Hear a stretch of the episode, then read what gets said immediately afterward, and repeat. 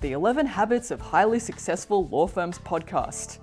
Habit 2 They enjoy practicing law. We all intuitively understand that to do a good job of anything, we need to enjoy doing it. And it is such a sad fact that if the figures from the law societies and bar councils are to be believed, that about 30% of lawyers are stressed. If you are stressed, you can't possibly be enjoying what you're doing. And the question is why? Why are those lawyers stressed? Why are they not enjoying what they're doing? They made an intelligent career choice and they're now locked into a profession which is the only one they've got any qualifications and skills for, and they're not enjoying doing it. This is a desperate situation for lawyers to be in. How do they get into this situation? I think from my observations, most frequently it is just pure and simple administrative disorganization inside the firm. They don't have standard procedures for anything, whether it's taking instructions from clients or, or, or, even getting paid.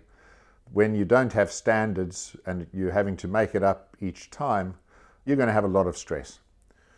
A particular area, I think, of stress is where lawyers practice outside their area of, uh, of skill and their expertise. That is going to be stressful, and it is much better, I think, in, and you see it in the organized firms. They have made conscious decisions about what law they are going to practice, and more importantly, what law they are not going to practice, because it is a lot easier and it's a lot more pleasant to be providing advice in an area where you are knowledgeable.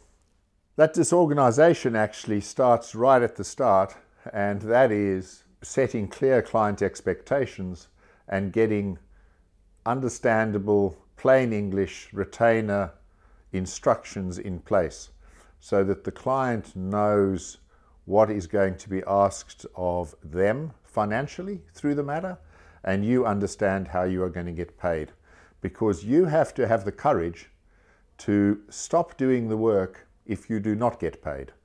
I think the single biggest cause of stress that I've seen is when lawyers are caught up running a matter, usually litigious, and they do not have proper financial arrangements in place for payment.